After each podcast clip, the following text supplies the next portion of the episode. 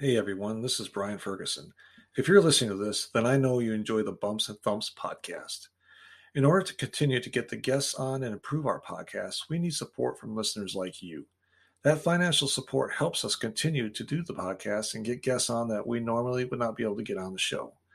Please go to anchor.fm forward slash Brian, B R I A N, dot Ferguson, F E R G U S O N, and the number three after, and click on the support button.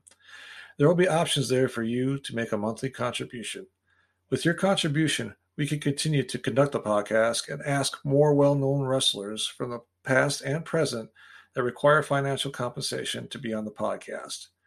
Again, please go to anchor.fm forward slash Brian, B R I A N, dot Ferguson, F E R G U S O N, and the number three, and click on the support button.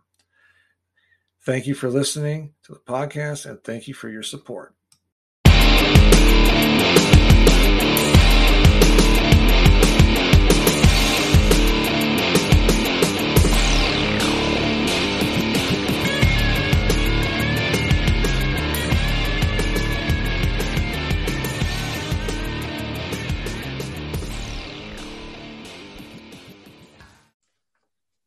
Welcome to another edition of Bumps and Thumps, the talk of wrestling. I'm your host, Brian Ferguson. My guest today is one of the trailblazers of wrestling. He started in 1983 and quickly rose through the ranks. He is well known for his drop kick and his finishing move, the Bulldog.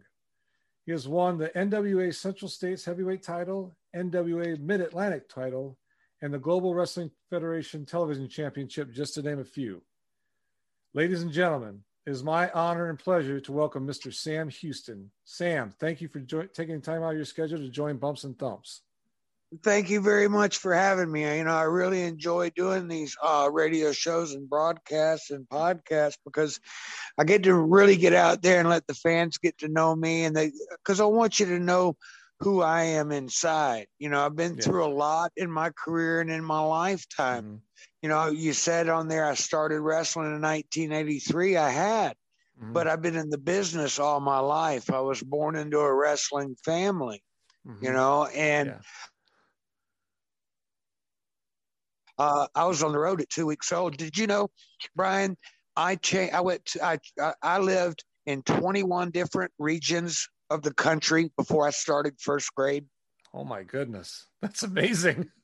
well, my dad was a headliner you know so every three or four months we were going to a different territory yeah you know back then those were the territory days and you went yeah. to a place for three or four months boom you you know worked your program and then you went to the next place yeah yeah i want to talk you to know? you about that you said 20 what did you say 21 regions of the country 21 different yeah places before uh, i started first grade Wow. I was just gonna that was gonna be my first question actually. Uh growing up and family life as a child, but it sounds like you had a lot of experiences in in life oh, at an early age.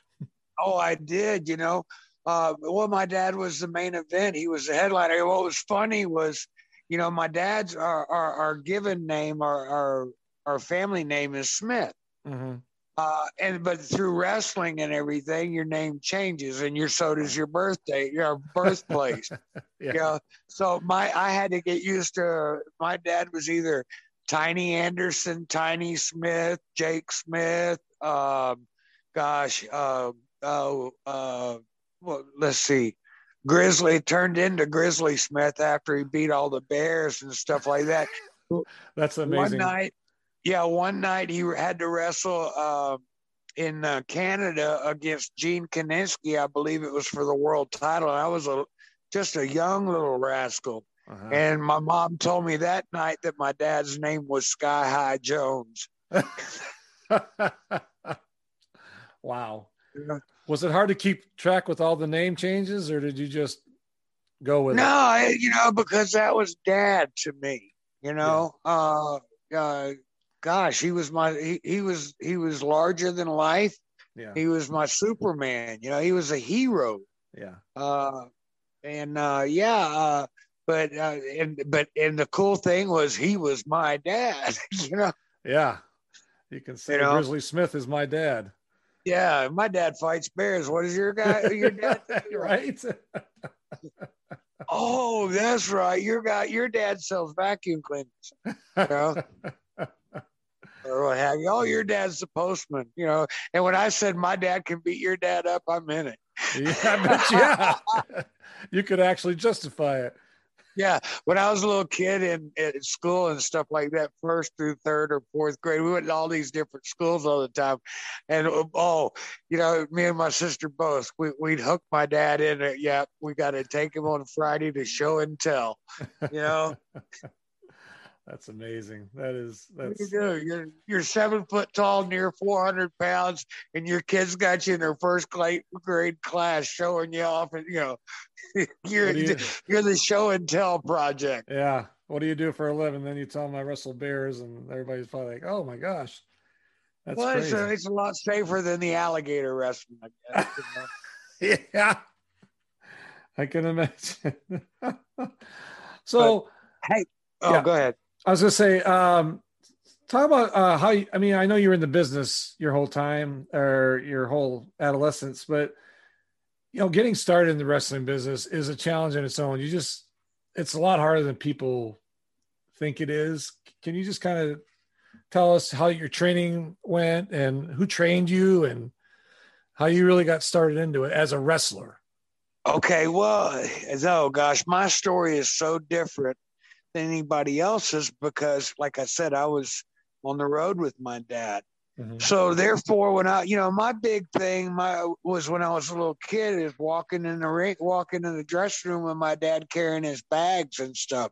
Mm-hmm. And you had guys like Danny Hodge and Killer Karl Kox and Nelson Royal. Well, you know, they were being nice to me. Right. You know, I'm great. I'm the main event. I'm his kid. You know, right. they're being nice to me, and hey, let me show you this, and you know, and they're twisting me the crap up, you know, and you know, making me scream and holler. But yeah, and they're probably getting off on it and everything, but they're showing me things. Right. Uh, so I grew up with all this and, and learning things at an early age. And then when I was in second grade, I went to a wrestling camp that the high school wrestling coach at Catholic High was running one summer. Mm-hmm. And uh, all the wrestlers, all the amateur wrestlers, Jim Shields, Jay Clayton, all these guys were really excited for me, you know, because w- once you're an amateur wrestler, always an amateur wrestler. Yeah. You know, mm-hmm. so they they came that Saturday morning.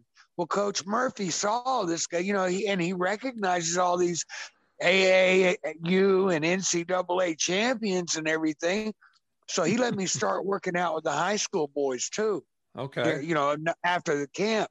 So that's where I actually, you know, I, I learned my wrestling skills. I've got a great amateur background. Yeah. I've been uh, uh, undefeated uh, in my, you know, through school.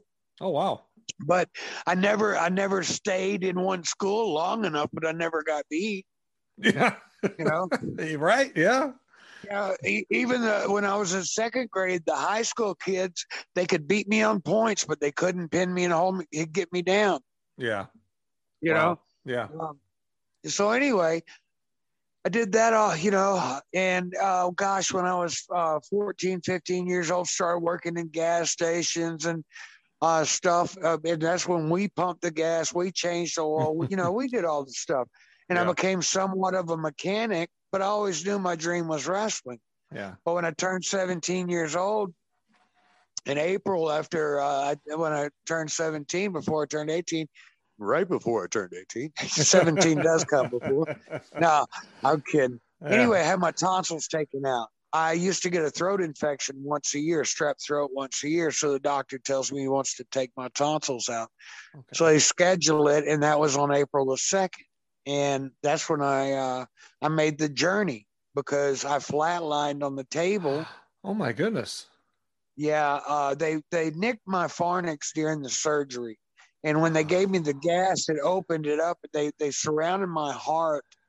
Uh, oh gosh, yeah, my dad about tore that hospital into a toothpick factory. He threw yeah. one orderly through a wall. The whole oh, it was a great story. Yeah. Uh, you please read about it when the book comes out. Uh, yeah. Anyway, he came and he found me, grabbed me in the recovery room because he busted he busted through the place. Yeah. Uh, they, t- they told him when I, they wheeled me out, they said, "Oh, he'll be in recovery room about, uh, you know, for about two and a half hours." Yeah. Four and a half hours later, my folks are getting antsy, so Dad goes up and asks again, and then this time, when Dad went to turn around and come back and tell my mom and my sister that you know, a few more minutes, he saw the security guard walk over and start guarding the door. Uh. And my dad went over to the security guard and told him, he said, You either move or call the National Guard because you're going to need help. wow. He said, Mr. Mr. Smith, I'm going to the front door. Well, dad come in there and found me and he jerked the sheet off of me. And oh, I, my head was the size of a basketball. Oh my, my I, was, I was inflated up. That gas from the anesthesia was around my heart and lungs. Oh, my goodness. So they got two heart doctors that come and told him they said he won't make it 30 minutes, and uh, they went and uh, uh, signed the papers. And my dad was in the operating room with us, with me, and uh, they cut me on one side of my neck. I've got two big scars on my neck. I don't mm. know if people notice it or not. Uh, it used to be real bad, but now it just kind of like settles in with the wrinkles. yeah. anyway, uh, so anyway, uh, uh, but uh, they cut me when they cut made the first incision. I flatlined. I had a massive heart attack, and I was out for about two minutes. And they brought me back. Well, when they brought me back, I remember being so mad because I'd gone through a journey. I'd gone through a tunnel experience, mm-hmm. um, and it, you know, it, I came away and and, I, and I'll get more in depth in, in, in the feelings and everything in my mm-hmm. book, or if people are talking, we, we can talk about it. Sure.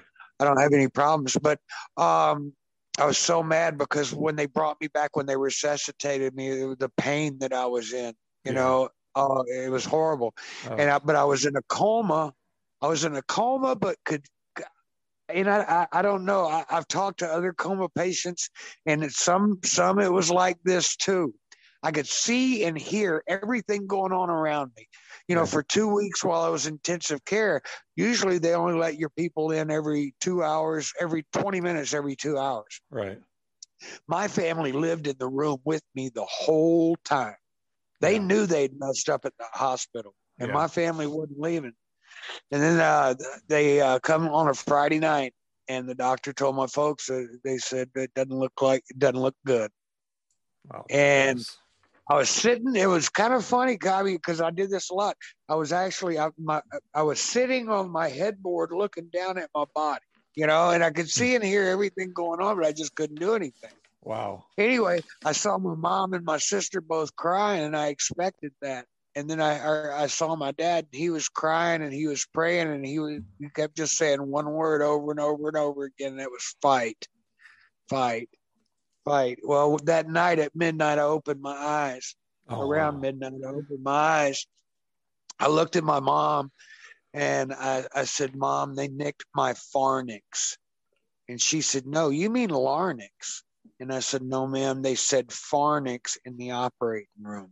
Well, my mom went and she found a, a, a dictionary and found out that the pharynx is the back of a windpipe. I didn't know what that was. I knew a larynx was your voice box. Yeah. But I never heard, you know, I heard that word at the, in the operating room. So I told mom that. And anyway, I told my mom and dad I was tired and I was going to go to sleep. The next morning, I wake up and I'm in a private room you know, my yeah. my family. So they moved me to a room in the middle of the night. Wow. So I'm in the room, and my folks are sitting there, and they're all, you know, trying to come around. Well, it's Saturday morning. What happens on Saturday morning? Mid South Wrestling comes on. I was going to say pro wrestling. Yeah. yeah. So what do I do? I got the remote control. I'm king of the world, Jack. so I put it on Mid South Wrestling. Here comes the intro, and there's Boyd Pierce and Cowboy Bill Watts. Mm-hmm. Uh, they had uh, Mid South Wrestling back then. Bill yep. Watts owned it. So anyway, it comes in for the opening, and there's Boyd and Bill talking, and Bill says, "Ladies and gentlemen, Grizzly Smith is not with us tonight. His son Mike, which many of you wrestling fans know, is in a life and death struggle, not expected to live." Oh my gosh. The horror. you know, I was yeah. like, huh? and I, I turned my head slowly and look at my dad sitting there on the couch. And he says to me, he says, son, that was filmed Wednesday night. Mhm. It's Saturday now. You're Yeah. okay. I yeah. was like, uh, you know, Wow. but they kept these incisions open from from April to August the 13th. I didn't eat food that year from April uh, April the second, April 1st actually, to August the 13th. wow. That's, You know, that's so awful. I dropped a lot of weight. Yeah, I dropped a lot of weight. I went down to 128 pounds. Well, it took me a whole year to get my weight back up. I was a junior in high school, Mhm. and they were going to make me retake the 11th grade. So I went. I quit school and took my GED. yeah. And I took a. It took me about a year to get my weight back up, and I went to Mhm. my dad. I'd worked out, got stretched by George Weingeroff twice. I Mm. mean, like you know, but Yeah. I stayed with him. I stayed up with him. I stayed up with him, you know. And uh, George was a great. He taught me how to wrestle by feel. But I worked out with him in the ring twice. And then my dad told me, he says, you know, I told him I said, I'm ready to break in. He said, no. He said, I already lost you once. I'm not going to lose you again.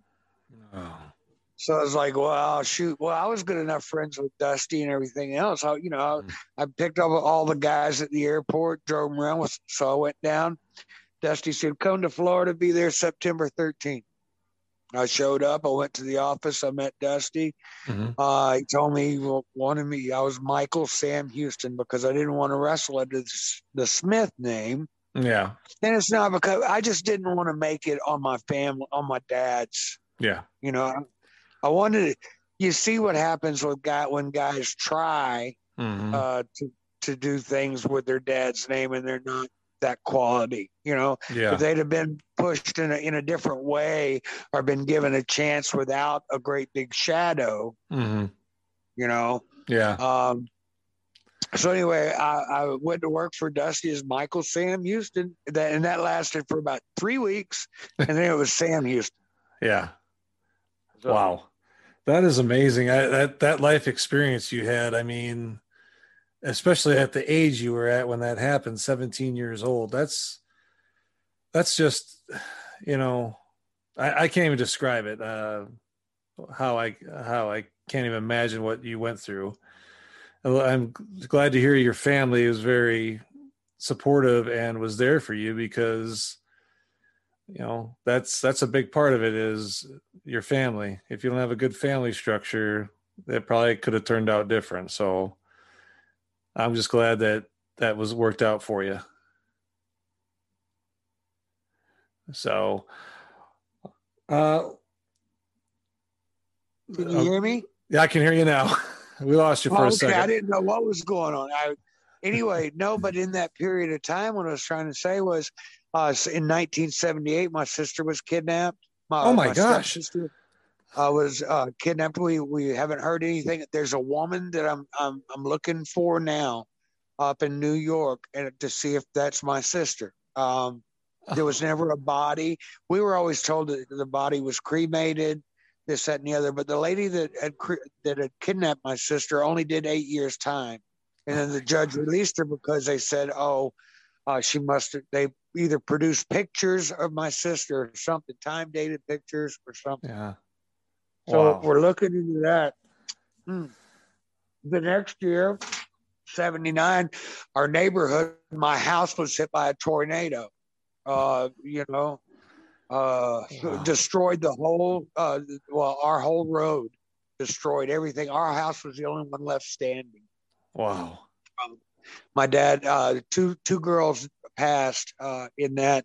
A card rolled on top of a brick wall. I tried and tried and tried to pick it up, and I couldn't. Only room for one person to get in.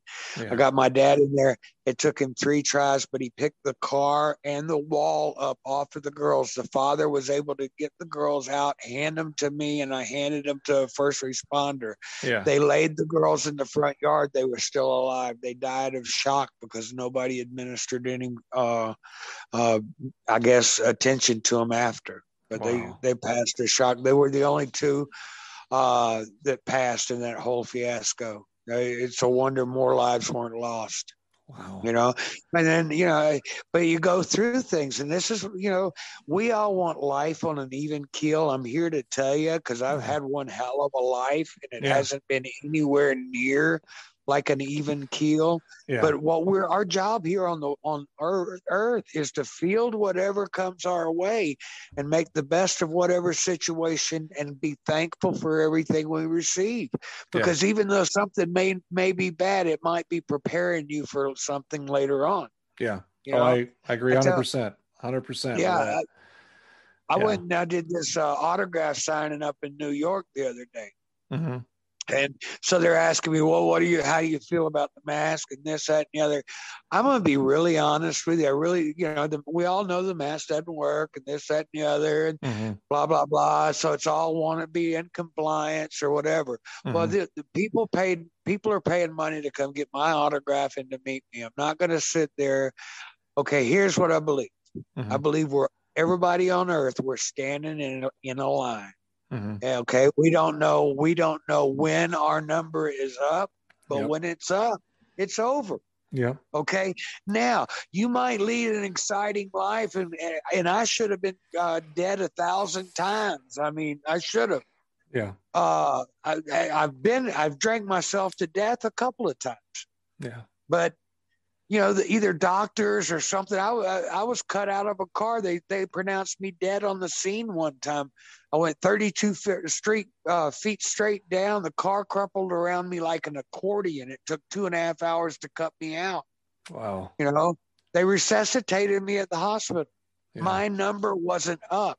Whenever your job is through and your number's up, your creator is going to pull that number. hmm Yeah. You know, and I pray to God, I, pr- I pray to Heavenly Father Yahweh that the people that are listening to me have Mhm. a personal relationship with their Creator, hmm have a And- personal relationship with, with with something you know greater than yourself. Yep. Oh, I You know, hundred percent agree with you. Yeah. Hundred you know, you you know the word the word tells you keep oil in your lamp because He's going to come like a thief in the night. Yeah. you know so i'm Mhm. going to be ready all the time and i'm Yeah. going to do my best all the time you know uh brian i i don't well sometimes i share this you know but anyway ahead. one of the best compliments i ever got one night i was coming back from the ring in philly you know Mm-hmm. uh and paul ellering was on the stage watching my match and he comes up to me and he goes sam he said you know why i love watching your matches i was like no and he goes because you always go that one step further Wow. That's a great compliment. Yeah, well, I never thought about it. I was like, okay, thank you. You know, all right, uh, but you know, but and I didn't think about it until 2009 when I was in prison. You know, I could gave up on everything. I'm in a place now. I finally went from maximum security prison to a Class A trustee camp, and I'm working on the road crew, Mhm. uh, uh, paving roads, filling potholes, cutting trees, what putting in culverts, whatever the parish needed in Louisiana Mhm. and I'm sitting there, and now inmates are gonna what? Just lay around, you know? Let's no. I got out there and I worked my butt off, Yeah. and I went one step further, and I found that thing inside of a person that makes you either okay. You're either going to be happy with what you're doing and sitting in that little dark spot over there in the corner, or I'm going to go experience the world, conquer it. I'm going to enjoy what all the pleasures and everything. So I'm going to go one step further. Yeah. You know, I'm Yeah. not going to be second best. I don't have to be better than everybody else at something, but I Mhm. just know I don't give it my second best. Always give it your personal best. Right. You know, if you want to be real and be true to yourself and sit in the mirror and look at yourself and go, okay, well, who am I? And this, that, and the other, you got to get down deep in the grit Yeah. and get honest and get real. Yeah. You I know? think I think everybody well, I know everybody hits bumps in the road in life and it's what you learn from it and what you do about it. You either overcome it and move on and try and, and do better or you succumb to it and you're in a rut for whatever period. Yeah, you let it beat you. Well, here, check this out. Okay. You know, the ruts and the bumps, you know, they're obstacles. Yeah. Okay. All an obstacle is is an opportunity to come out shining, man. Yeah. It's an opportunity to overcome. Yeah. You know, and and if you keep if you keep him close in your heart mm-hmm. and you have a personal relationship, you're gonna excel. Yeah. I you I, know I believe that as well. Totally. And I'm not trying to like force my anything on anybody, you yeah. know, but y'all come to talk to me. That's so right. I'm going to say what I want to say. Yeah, exactly. Anybody's got a problem with it. Uh, you know, come look me up. You know, you get within striking distance, you know, yeah. and run your mouth. You, you, I, I don't got a problem slapping somebody down.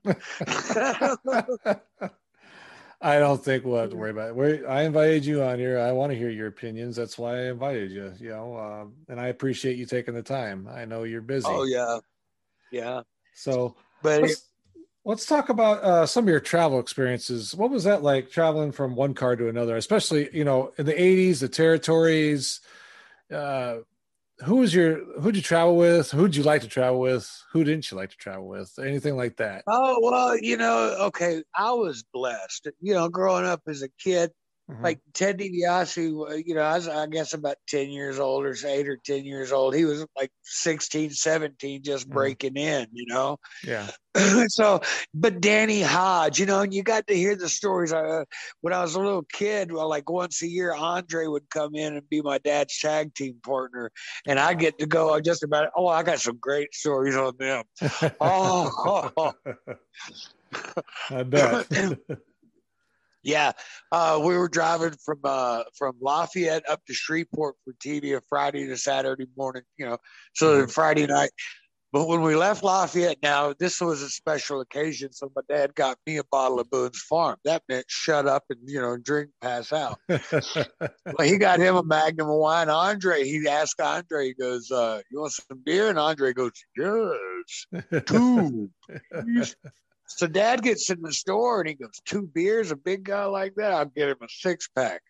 He walks out, he gave Andre the six pack, and Andre looked at him and goes, I meant two cases.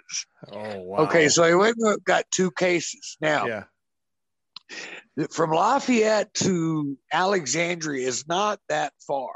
No. It's like, you know, uh, maybe 100 miles, something like that. Mm-hmm. Anyway, in that 100 miles, my dad drank his Magnum of wine. Andre drank the two cases and was working on the six pack when they pulled over and got more.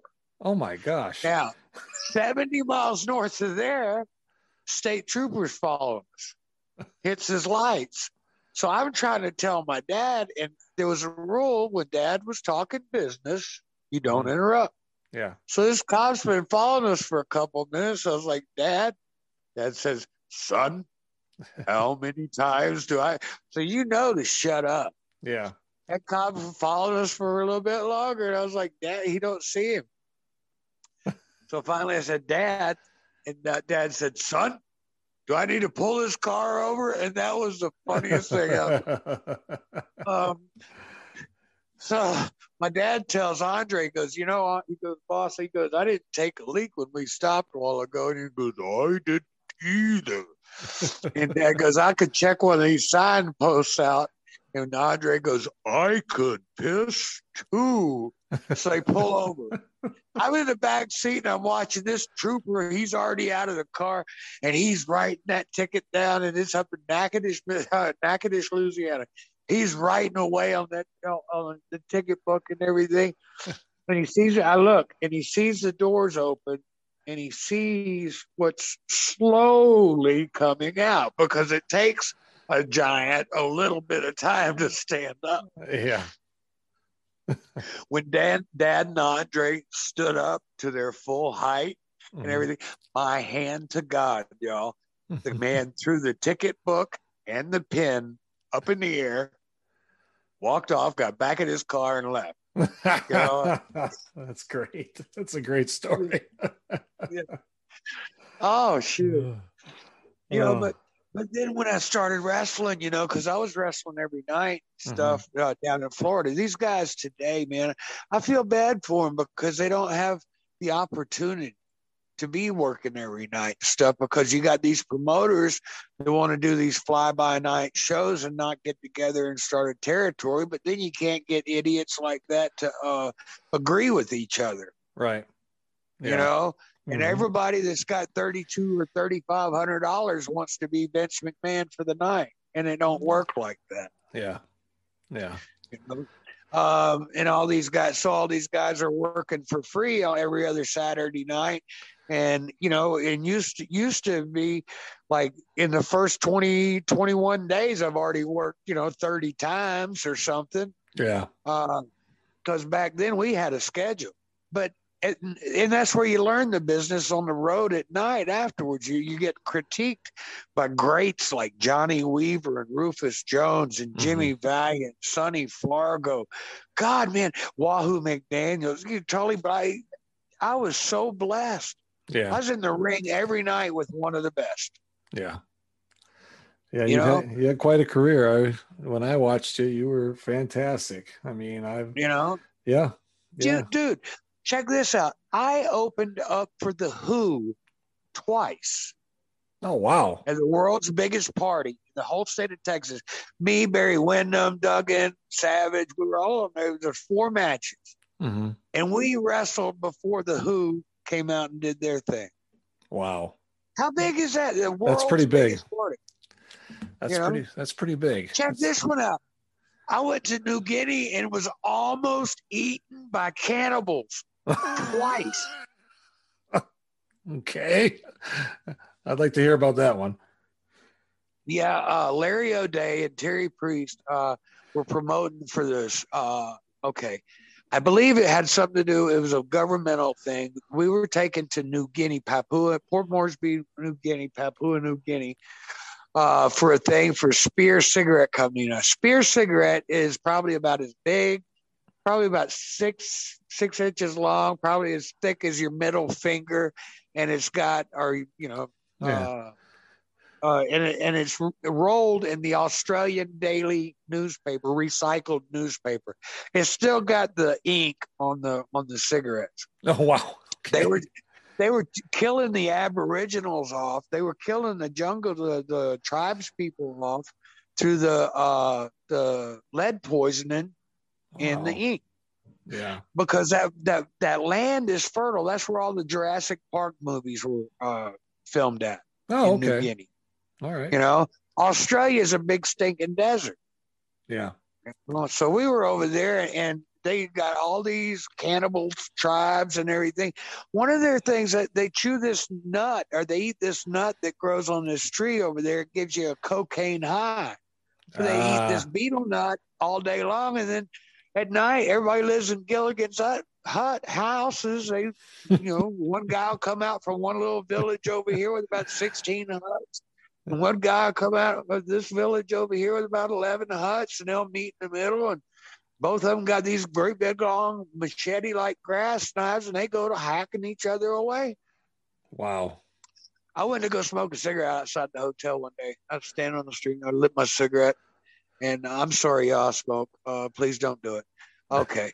I Okay. said my, yeah. Anyway, so I light my cigarette, and here comes this dude walking down the street. Now everybody's over there is probably about five foot two, you know, mm-hmm. real short. Anyway, he's walking down the street. Okay, he's wearing a, a loincloth like Tarzan. He's got a great big grass knife on his hip, carrying a bow and arrows over his shoulders. He's carrying about a five foot long spear, big Wow. ass spear. He's Wow. got a feather headdress on. He's got his face painted red and yellow. He's got a bone, great big ass bone through his nose, through his nipples. Got vertebrae in his ears. Okay, he's what he looks like a midget Kamala. Wow. So he's walking up to me, and I'm expecting, oh, yeah, oh, something like that, right? Yeah. All right. He walks up right up to me and goes, Pardon me, mate, can I have a smoke? And I was like, Damn. I said, You talk better English than I do. So I gave him a cigarette and I lit it. And I'm watching him walk away. I turned back around and looked, and here comes a woman walking down the street. She got a waist serape, like a little wraparound skirt on. Mhm, She's nursing a baby on one breast mhm. and a pig on the other. oh my god. wow. That's kind Yeah. These people run up coconut trees, run right up a coconut tree all the way to the top. wow. Wow. You know, That's- they reminded me. They reminded me of Clyde from Every Which Way But Loose. Oh, yeah. oh, the way wow. their bodies were. Yeah. Yeah, the, you know. But The they orangutan, squat in the yeah. field. Yeah, they squat in the field uh, behind each other uh, and eat the bugs out of each other's hair. Ugh. seen it, man. I ain't gotta like say, "Oh, I'm not politically correct" or this, that, or the other. I seen it. yeah. You know. Wow. Yeah, That's crazy. they only. Yeah, That's crazy. uh, Wow. but I was over there. So the first time I was signing autographs, hmm They bust in, the tribes people bust in. I had gone to go to the restroom. They picked me up over their heads and they're carrying me out of the sports complex over their head. And when they got me to the front gate, that's when the Australian army got there and they're shooting people with rubber bullets. Yeah. These big, great big old, big old Rottweilers, man. These are saddleback Rottweilers. They were huge. They were clamping down these people, jungle people's heads and dragging them off. And so they were beating them with ball bats and clubs and stuff. Wow. Goodness. So that was the first time. Then they get me in the in the transport, and the guy goes, "Hey, mate, you ever watch Boogs Bunny?" I said, "Bugs Bunny, yeah." he said, "You know the one with the Ethiopian?" I said, "Yeah." He said there was a big black pot in your future, and then he told me that what they were going to do was eat me. That way, my spirit would live through their body. I mean, through through them. I was like, "Whoa, that's Uh. their, you know one of their religious beliefs." yeah. You Wow. can't mess with a man's religion, you know. Right. wow. Crazy. So then that was the first time. And the second time, me and Charlie Norris went right next door to the hotel, Yeah. to the store to get a bottle of water. In the three minutes we were in the store, 5,000 people showed up outside. Oh my goodness. Thousands. It was like, whoa. They were trying to get in the store to get to us. The Army had to come get us. Goodness gracious. Wow. You've had a Yeah, I came back. interesting I got back in the States. I, I got back to the States and I walked right into my dad's place. And I said, Dad, you're not booking me and Charlie anymore. that's uh yeah, you've had a pretty uh interesting life. I will say that. That's that's Yeah. yeah. I've been paralyzed twice. I was par- uh, I was suffered partial paralysis. I was a wrestler, one man gang, and I don't know if gang did it because he throws these clubbing forearms and just kill you. Yeah. You know, it's like a rabbit punch in the back of your head. Or Kevin Sullivan had hit me in the back of the head with a tire iron Oh, that night. So it didn't hit me till the next day, and that's when all the swelling and everything stopped. And and I was out. Oh gosh, I was out for quite a few months. Wow. Uh, was a, uh, this doctor in LA worked on me. Nine months of work on me got me back. Then I was in LA when the Northridge earthquake hit, Mhm. and I re-injured myself. Uh, and it took six months to get me back on my feet. Then, and then I, I went to Atlanta to see my dad, and I started training with Charlie Norris. Mhm. I, I had whipped his butt about four years earlier, and he, I guess he wanted to get some get even, you know. Yeah. Anyway, uh, my career was over. I had, uh, you know, retired, but we worked out hard every day for for two and a half, three hours at the power plant. Mhm. And finally, after three months, he said, "Sam," he said, "You need to be back in there." I was like, "Dude, I've been hurt. My career is over." Yeah. And he said, "No, you need to be back in there." Yeah. You know, and I'd already reached the pinnacle. I've done all the pay per views. I've done Mhm. this. I worked for Vince. I, you know, worked for Turner. Worked for you know. Mhm. I'd already been everywhere I wanted to go. Yeah. But Char- I got back in there, and you know what? I went even further. I went. Uh, we went to Japan five times, New Guinea, Australia. We did a lot of great things together. We held a lot of titles all over the uh, country for the PWA, and we did real well at the CWA in Dallas, and, Mhm. and you know, and we were able to touch a lot of people. You know, Yeah. with me and Charlie, it all wasn't always about going in and putting your 20 minutes in in the ring. You know, Yeah. it's about going and and and and talking to the people. Yeah. You know, Yeah. um, you know, you Yeah. know, one of the best compliments. I hadn't been in the ring. I got out of prison. I'd served a little time for a DWI. Mhm. But anyway, uh, I got out of prison. I hadn't been in the ring in seven years. I wrestled in Vegas at the CACs, man. That what an honor. Oh, dude, I Yeah. blew it away too, man. Uh, Brian Yeah. Blair, Paul Orndorff, they they all were like, man, you were amazing. You're better now than you were 30 years ago. Wow. You you know, you stole the show. But Yeah. the the biggest compliment of all was I rolled out of the ring. When I rolled out of the ring, Kris Kristofferson, the Highwayman, yeah. Got right up in my face, and he said, "You're the real shit, man." Wow. Wow. What a compliment. Yeah, man. You know, this is like Chris. Yeah. He's the highwayman. He I, he wrote the best line, one liner ever in country music. I'll trade all my tomorrows for a single yesterday. You know, Yeah. Yeah. you Wow. know? but yeah. So, but I mean, who gets accolades like that? Yeah. Not You know, too many. so- yeah. I, I I've been through hell. I you know I, I suffered. I was a bad alcoholic for many many years, but Mhm. damn it, I got all, I, I'm working on on 12 years sober now. Well, good for you. Congratulations. That's wonderful. You know, um, and I didn't do it with AA or anything else. I, you know, I did it because of my relationship with my creator. hmm You know, um, and I, I finally had to admit defeat. There's something I can't beat. You know, and it might only weigh 12 ounces, or it might weigh a, you know, Yeah. whatever. But I couldn't beat that bottle. Yeah. I could drink it dry, but I couldn't beat it. Yeah. You know. Well, that's good for you. I'm, I'm very happy for you. I know a lot of fans out here will be very happy to know that. So, yeah. But uh, you know, and my the biggest thing I want everybody to know is, you know, keep your relationship. If you don't have one, get you one. It don't Yeah. cost nothing, no. You know, Yeah. and all it's going to do is help you. Yeah. Exactly. You know, Yeah. You- you've got to be open. You've got to be open. Uh, you know, open minded. Yeah. You know, and it, that tells you that in the word.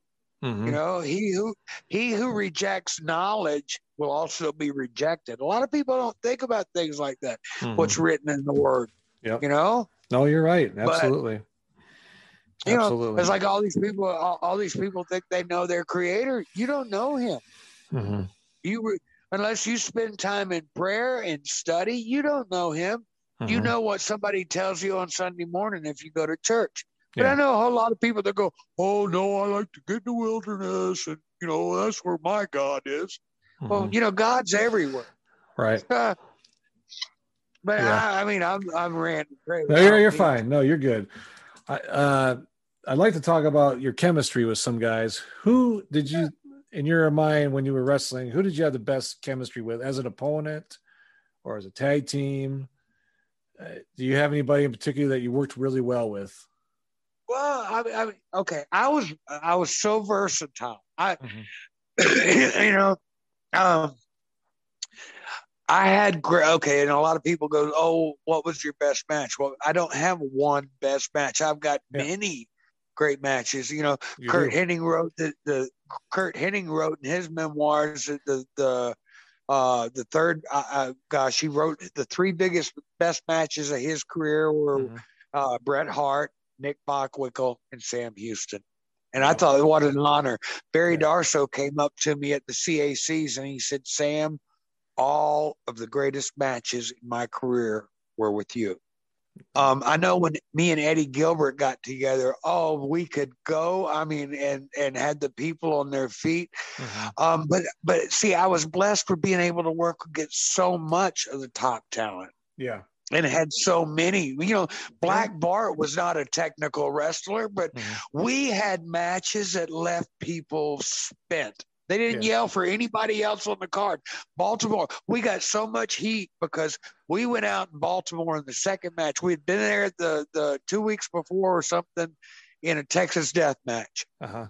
in the semifinal. Then they bring they they they super load the card with everybody. Mhm. They put me and Bart on second. Yeah. So I would go to Dusty. I said, you know, we were semifinal. I said, how do you follow that? He said, the best way you can, baby. Oh, well, me and Bart went out there. We beat up each other. We beat up the whole state athletic commission. We beat, I mean, those people were spent Yeah. when it was over. The the commission came back. They wanted they were going to stop the show, and Dusty told them, "No, you go tell those people they're going to stop the show." Yeah. You know, but but every match, everybody that came, nobody got it. When when Flair came to the ring, it was like, oh, yay. That was it. Nobody else. Rock and Roll Express, I mean, nobody got any reaction at all. They were spent.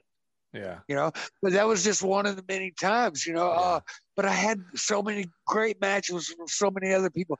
You know, when I first, uh, when, when the floods hit in 2016 Mhm. and I lost everything again, I had my wrestling boots. So I hit the road and I gone up to uh, Minnesota Mhm.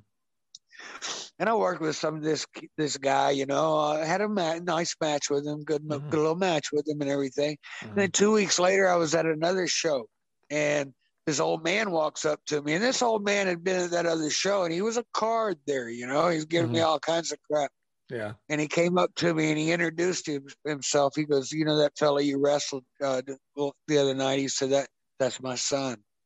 Oh. And he said, and he goes, I, I, I got to come tell you this. He said, after the matches, we always go to the house and drink a few beers together. Yeah. He said, uh, two weeks ago, he said, we went to the house, we started having our beers, and he said, my son started crying. And I said, what's wrong with him? What's wrong with you, son? And he said, Dad, I've been in this business 27 years, and that's the best match I've ever had.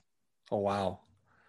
You know, That, that's so a- that for Yeah. for me that that that that that's a feather in my cap that. I'm so versatile and, and I can be able to be that style or Mhm. whatever you know and I'm, Yeah. I'm the kind of guy I, I'm just an easygoing guy you know Mhm. let me see what you got Yeah. uh you know oh watch uh, you see my thumb Bip, you know I got mine you know Yeah. Uh, big card events. Uh, you were in Starcade 85. uh-huh. You were in the Royal Rumble, the first one. Uh-huh. WrestleMania 4. What was that like for you? Were you, I, I know you're in a lot of big matches and you wrestle a lot of great talent and guys, but pay per views and those big cards were, were just really coming about when you came into the business. yeah Was Yeah. that how know- was that for you? How how was your you know nervous? Were you excited? Were you both? Uh, what was your Well, feelings? I, I, okay first the very first arcade you know Mhm. uh, I was I was up there, and you know I had to pick up Joe Frazier at the airport. I got to spend some time with him, take him back to the hotel, Mhm. talk to him. He that didn't go well for him that night. Uh, he didn't know, you know. he was like, well, "Why are they trying to bury me?" And I was like, "Yeah, you know." Yeah, because I I'd seen it all before down in Louisiana with the office and Ali and stuff.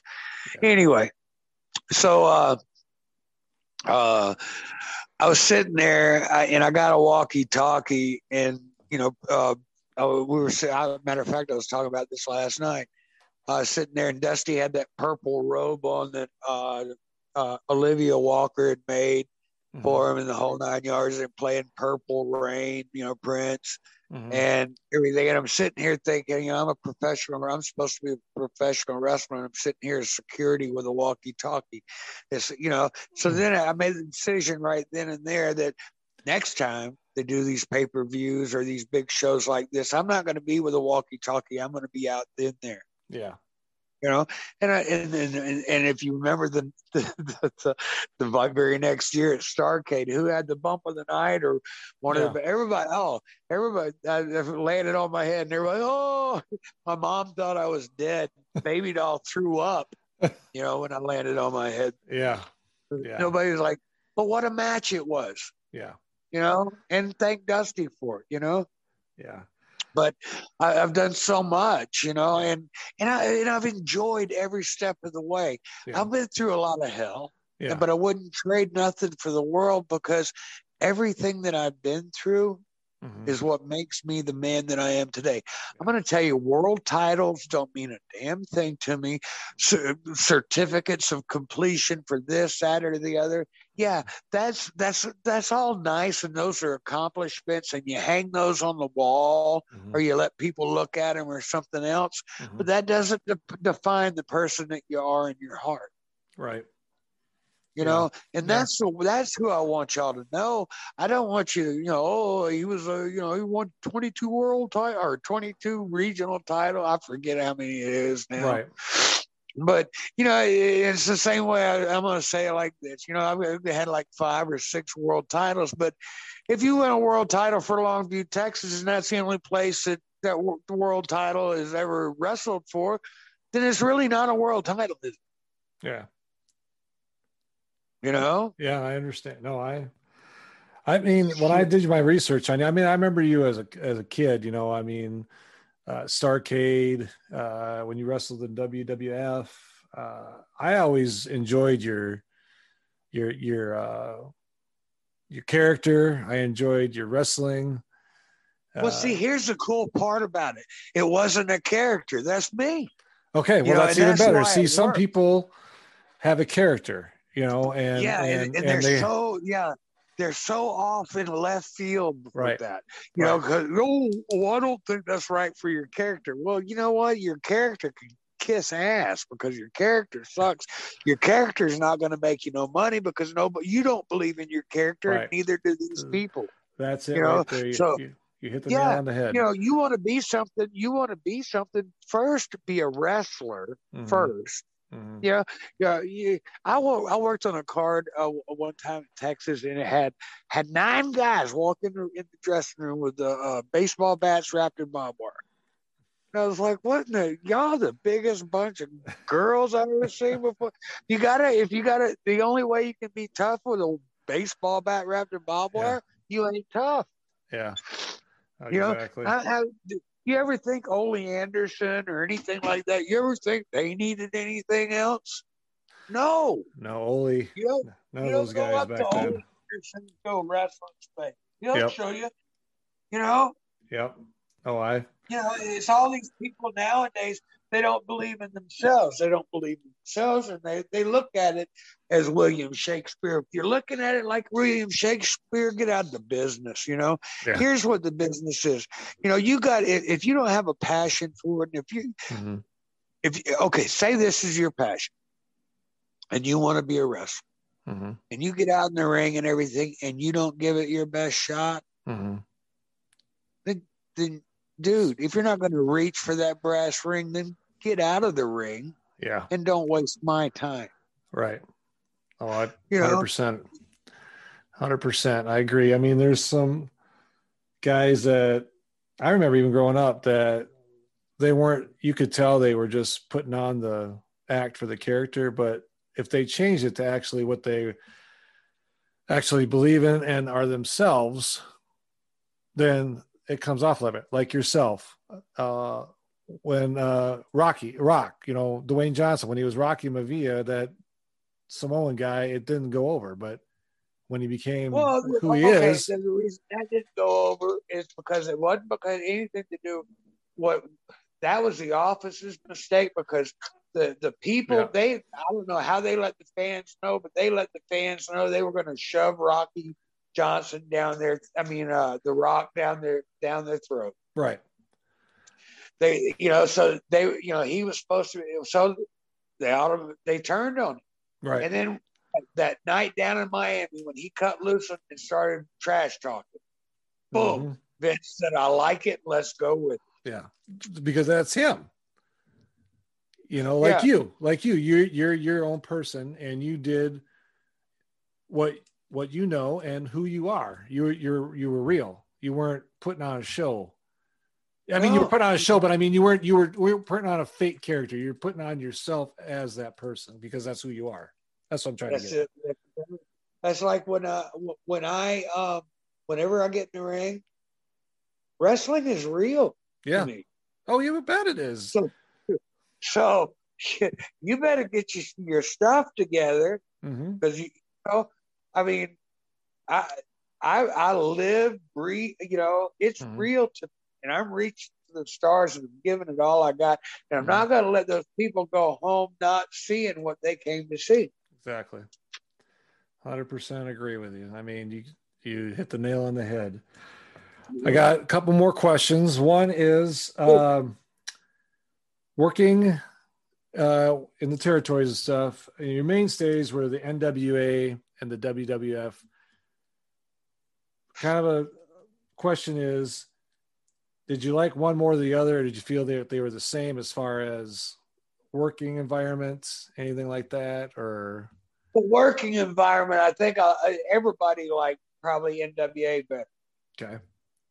Uh, but the WWF, you you it carried a different prestige. Mm-hmm. But as far as the work and stuff like that, I preferred NWA their style a little bit better. And then finally, we brought that up to work for Vince. You got so many guys came up there all at one time that brought that style with them. Yeah. Okay. Uh, why didn't you ever uh did the AWA up in Minnesota? Did they ever ask you to come up there and work? Because I've never seen you up there. I'm from Wisconsin originally, so I grew up there in the '80s. And well, no, I never went up to uh never went to Minnesota to work, but I worked for Dale Gagne in South Carolina. I won the AWA world title from Jimmy Garvin one night. Uh, okay. He was messing with my grandmother, and I, I used to my grandmother about me winning the world title because of her. But yeah, yeah, her and Jimmy were messing around back and forth. and I went to schoolboy Jimmy. He won the belt lat the next week, but yeah, then I won the AWA tag team titles. Okay, so that's interesting. Uh, See, I didn't know that. Yeah, then I, I wrestled up up in uh, up with uh, in around Minnesota, Wisconsin, that area with mm-hmm. PWA. Okay, Eddie Sharkey stuff. Yeah. All right, and do you watch any wrestling today? I know uh, it's a lot different from the time you started to when you retired. Uh, do you watch it all today? Is there? You know, I was gonna I, I, every once in a while I sit through about fifteen minutes of Vince's stuff, and then I got to mm-hmm. turn it off. Mm-hmm. When AEW first came out, mm-hmm. the, I watched it five weeks in a row. Mm-hmm. I saw what was going on with the tag team stuff. Nobody tags in and out. Everybody just keeps jumping all in there. so to me, that tells me that it's a circus show and it's not a legitimate sport. Yeah. You know, legitimacy is what this business is lacking. And yeah. until people get and until people get uh, adamant mm-hmm. about you know, you've got to give your referee the authority. Yeah. And if the guys are running over the referee, then that referee needs to go ahead and call the damn match yeah. one time. Yeah. Well, the boys will realize that the referee's got the power, but the office has got to stand behind the referee. Yeah. Yeah. So do you think do you, do you think that's lacking because there's not the territory system anymore, where it's just you know well, few... everybody's working today for a television production, the next TV show, the next TV show. Right. They're not they're they're not perfecting their craft in front of a live audience. Yeah. yeah. Yep. No, I agree with that's a good analogy. That's very good. Actually, I went to an. Figure, here's here's a, here's the funny thing. Okay, you go to a Vince Vince McMahon show. Mm-hmm. These two stars are going to have a match tonight, but they got to have Michael P.S. Hayes or Arn Anderson or this one or that one go over there and show them how to go how to wrestle do their moves. Yeah. This yeah. guy's supposed to be you don't know how to grab an armbar. you know, like what y'all take four hours of dress rehearsal? What the you know? I'm thinking, boy, this is the biggest, stupidest thing I ever seen before in my life.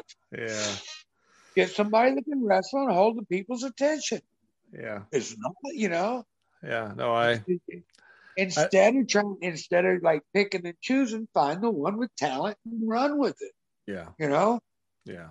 No, I I agree with you. It's it's changed a lot, especially in the last 10, 15 years. Um, it's it's more very scripted, more uh, like you said, Shakespearean. I think was your word, and uh, yeah. I gotta agree with you on that. So and one more thing. What are you doing now, sir? Tell us about what some of your projects you're working on, some things you're doing.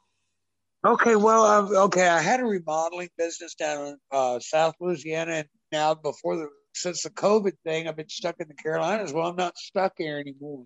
Mm-hmm. I'm off of parole. I'm off of paper. I've done all my time that I'm supposed to do. I've done mm-hmm. everything right, everything legal. So I, now I'm going to move here to the Carolinas. Okay. Um, I'm in Monroe, North Carolina right now, about 20 miles outside of Charlotte. It's a beautiful area. hmm Uh, opportunities are opening up because while I was here during all this stuff, you know, even though COVID, this, that, or the other, well, I was helping out through churches, helping with uh, disabled people's homes and stuff like that. We were getting ready to do a, a home for a fella uh, to make his house handicapable, a small home, Yeah. but open it up for his wheelchairs and stuff. I built a ramp the other day for a 75 year old mo- uh, man and his 95 year old mom. Okay. Uh, Actually, built four ramps for him. Uh, but a re- my remodeling business is uh, good. Actually, going on a big job tomorrow for Mhm. that. I'm wrestling still. Oh, good. Um, I'm, pers- I'm writing my book. Uh, I'm writing a book on substance abuse. okay. Uh, we're, we're getting ready. Uh, But the Dark Side of the Ring will be out in April and May. I believe it's a two-parter on my family. Okay. Uh, so there'll be things there. I wanted to ask you what you thought about my song. I listened to it uh, the other night when you asked me to, and I thought it was very good. It was very, uh, uh, it reflected very well. Uh, I really enjoyed it. The words, uh, I was telling my wife about it actually, and and your, your words and the song uh, really make you think. Yeah, Uh, and uh, it was truly a, a, a great a great song. I, I truly enjoyed it. So for the fans out there, uh, if you go to YouTube and uh, type in Sam Houston Salvation, uh, the video will come up and, and listen to it. I mean, listen to the song, listen to the words, and it really it's it's really deep and really uh, reflecting. And I, I did Right. enjoy it. thank you very much. Well, I've, I've been writing for a long time. I've never Yeah. really done too much with it.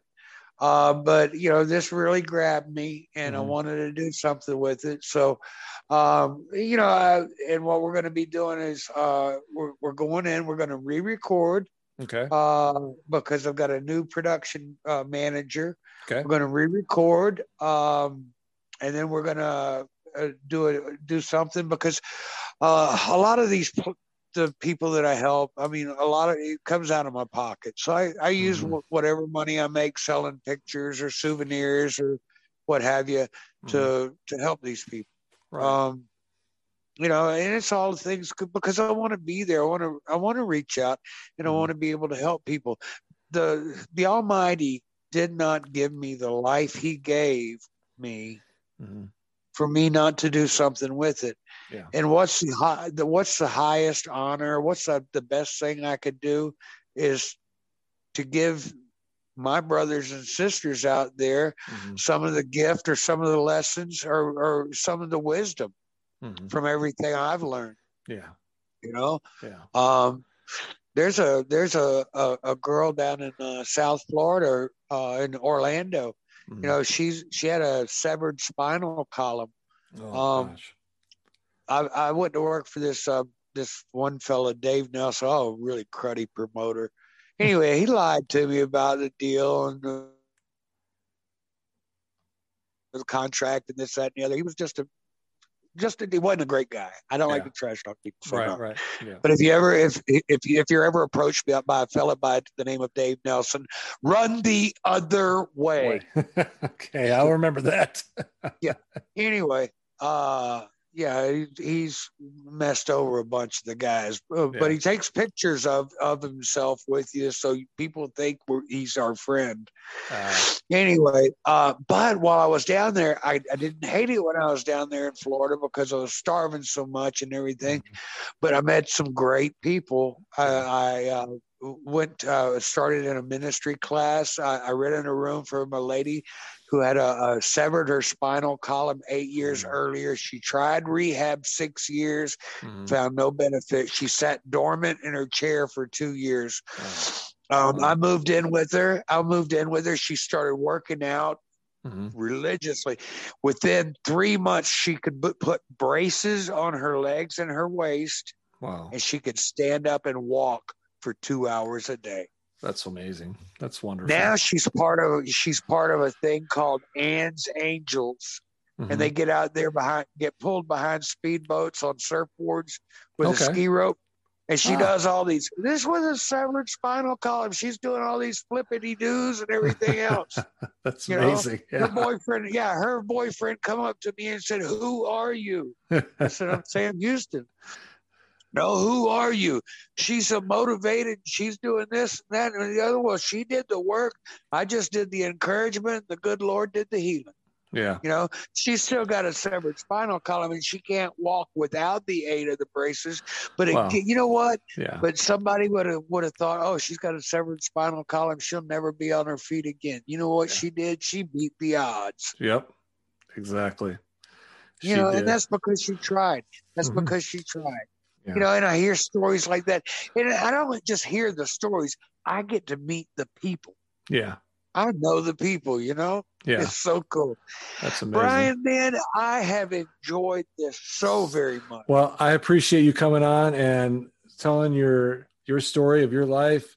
You've had a lot of great times. You've had some adversity and you've overcome it. And again, Sam, thank you so much for coming on here. I really appreciate it. Um, you know, we hope to have you back on when your book comes out. I'd like to talk about that more. Oh yeah, we still got lots to talk about. we Yeah, hadn't so- really got into any good ribs. We will, uh, I'll definitely reach out to you again and, and invite you back on. But ladies and gentlemen, Mr. Sam Houston, thank you again, sir, for coming on. Thank you very much. right. It was my pleasure and honor. And hey, I want to tell you, your listeners, just one other thing. Okay. Say your prayers. Say your prayers tonight. You know, and if you Yeah. don't know him, get to know him. You know, because you don't know. You're not promised tomorrow. Exactly. So yeah, you know, and when you when you part from somebody, let them know. Don't part in anger. Let them know you love them. Sure. You know, because Yeah. when's going to be that last time? We never know. You never know. Exactly. Again, All Mr. right, Sam Brian. Hey, Houston, man. thank you. Thank you. Bye. Bye.